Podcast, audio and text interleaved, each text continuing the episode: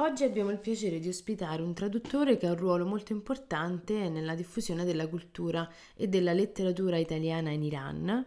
Ha tradotto opere di Gianni Rodari, Elena Ferrante e molti altri. È un piacere avere con noi Abol Hassan Hatami, che ringrazio per la disponibilità a partecipare a questa intervista. Vorrei iniziare subito complimentandomi per la tua ultima fatica, o meglio per una delle tue ultime fatiche. Mi riferisco alla traduzione di Amore al tempo dell'odio di Paolo Tordi, edito da Fuorilinea. Eh, si tratta di uno dei libri vincitori del bando del Ministero degli Affari Esteri per la divulgazione del libro italiano all'estero, dunque un bando molto molto importante in, ca- in, questo caso specifico si tratta di un romanzo storico ambientato tra Parigi, il Vaticano e l'Italia centrale degli anni 1936-42, anni molto importanti per la storia del nostro paese, Abul Hassan.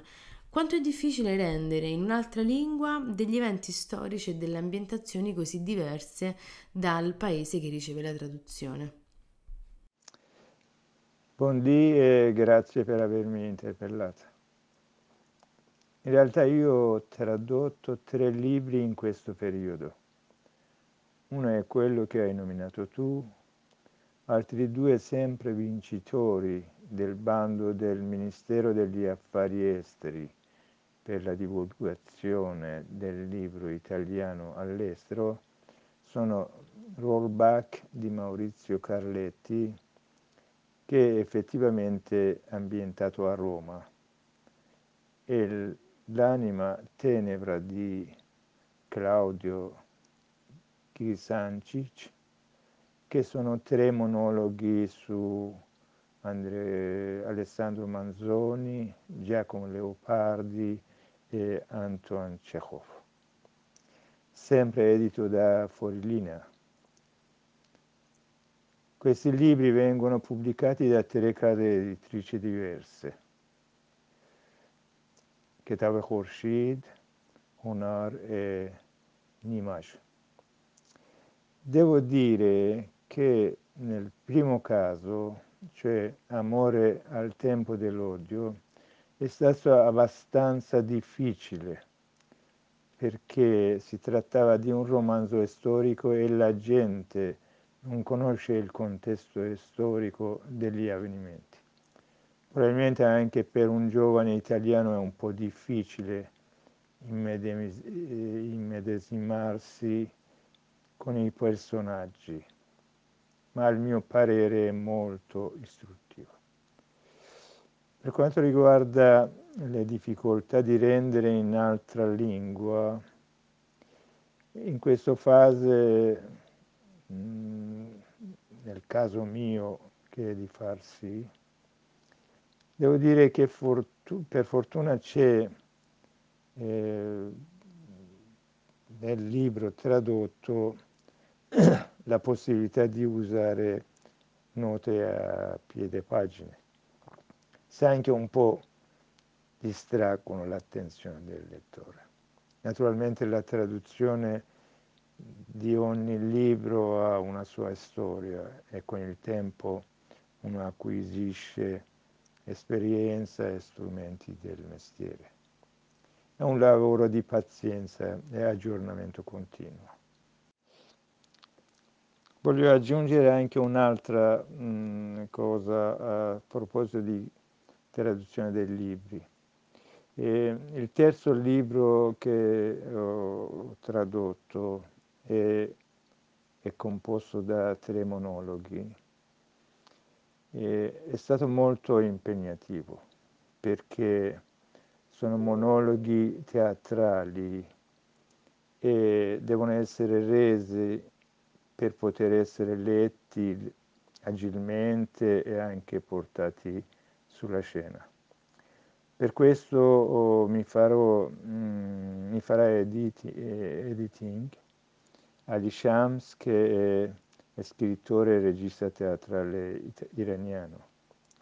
Perciò, ehm, come dicevo, ogni libro ha la sua storia e la sua difficoltà nella traduzione.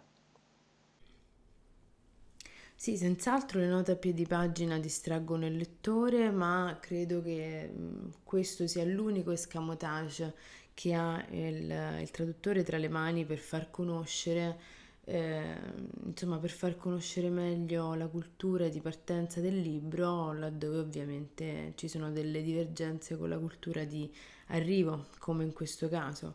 E, tornando a parlare proprio in maniera più specifica del libro Amore al tempo dell'odio, ehm, in questo libro c'è molto di Roma, quindi le parole che hai scelto nella tua traduzione in persiano andranno a formare una certa immagine della città eterna, o meglio, non a formare perché ovviamente Roma è già conosciuta in tutto il mondo, ma sicuramente alimenteranno, incrementeranno, ecco, una certa immagine di Roma. E mm, volevo capire se come traduttore senti questa responsabilità oppure no. Sia nel libro dell'amore al tempo dell'odio, sia nell'altro libro, Rollback, avvenimenti svolgono a Roma. Nel primo libro in modo marginale perché Roma e specialmente Vaticano e Borgo Pio sono uno dei tre luoghi dove viene svolta la storia. Invece nel secondo libro viene raccontato una Roma non turistica, zona Testaccio e Casal Palocco. Mm, anche per me è stato molto istruttivo. Si può dire che con la traduzione leggi in modo più approfondito il libro e guardi meglio quello che ti circonda. Per esempio il primo libro che una parte mm, di storia si svolge a Parigi, eh, ho imparato tante cose su quella città che nei miei viaggi non avevo fatto caso. Quanto consideri importante l'aiuto dello scrittore nell'interpretazione di alcuni passaggi? del testo e quando invece questo non è possibile, come nel caso delle traduzioni di Gianni Rodari, come riesci a sciogliere i nodi? Per me è molto importante poter dialogare con l'autore e capire certi passaggi e nodi che senza il loro aiuto rimane la tua interpretazione. Per questi tre libri ho avuto la fortuna che sono vivi e ogni eh, problema, per ogni eh, problema ho potuto rivolgermi direttamente a loro. Ma per il libro di eh, Il mare non bagna Napoli di Anna Maria Ortese, La figlia oscura di Elena Ferrante. O il libro di Gianni Rodari non ho potuto fare altro che documentarmi molto su di loro, leggere recensioni sui loro libri e parlare con chi conosceva bene le loro opere. Sì, effettivamente questa potrebbe essere l'unica soluzione possibile quando non, non c'è la possibilità di parlare direttamente con lo scrittore del testo. Ehm, un'altra cosa invece, sempre riguardo la figura del traduttore, cosa rispondi a chi dice, scherzando, ironizzando, la solita frase traduttore-traditore? Sorrido e dico che hanno ragione. In effetti ognuno di noi come persona ha la sua sensibilità e conosce la lingua di partenza e lingua di arrivo in un modo differente dagli altri. Anche la padronanza e conoscenza dei vocaboli cambia da persona a persona, perciò un libro tradotto da un, due persone diverse avranno due esiti diversi. Faccio un esempio pratico appreso durante un corso di editing tenuto da Sayert Sadnia. Il piccolo principe in persiano è stato tradotto da diverse persone, una dei quali Ahmad Shamlu. Tra tutte le traduzioni, quello più lontano dal testo originale è proprio quello di Shamlu. Ma comunque questo non autorizza che la, il traduttore non, ha, non debba sforzarsi di riportare fedelmente il pensiero dello scrittore. Voglio aggiungere a questo proposito un altro elemento.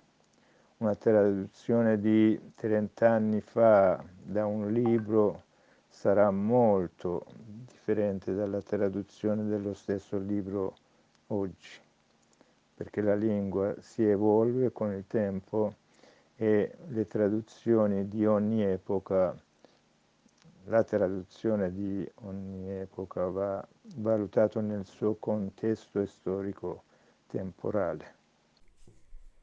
Un'ultima domanda. Proprio come in Europa si ha una visione eurocentrica della storia, allo stesso modo in Iran si conosce molto poco il periodo storico degli anni in cui è ambientato questo romanzo, appunto diciamo 1936-1942. Pensi che i romanzi storici di questo tipo possano in qualche modo colmare delle lacune e far conoscere meglio il periodo storico di... in cui è ambientato? Credo che questo tipo di libri non colmeranno le lacune, ma ti invitano a pensare e riflettere. E ti consigliano di approfondire e non badare alle apparenze. Purtroppo l'insegnamento della storia nelle scuole è molto carente e marginale e si basa solo di ricordare i dati di grandi avvenimenti come guerre, di conquista mh, mm, storie di, dei re e regine. Almeno da noi era così. Io sono stato rimandato in materia di storia durante il periodo scolastico e avevo un astio verso questa materia perché non capivo a che servivano ricordare tanti dati.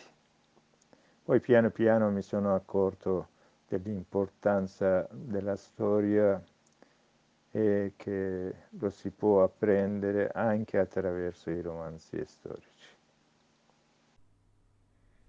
Bene, la nostra intervista si è conclusa. Io ringrazio di nuovo la Hatami per aver accettato il nostro invito e ringrazio voi per aver ascoltato la nostra intervista e ci sentiamo alla prossima. Ciao!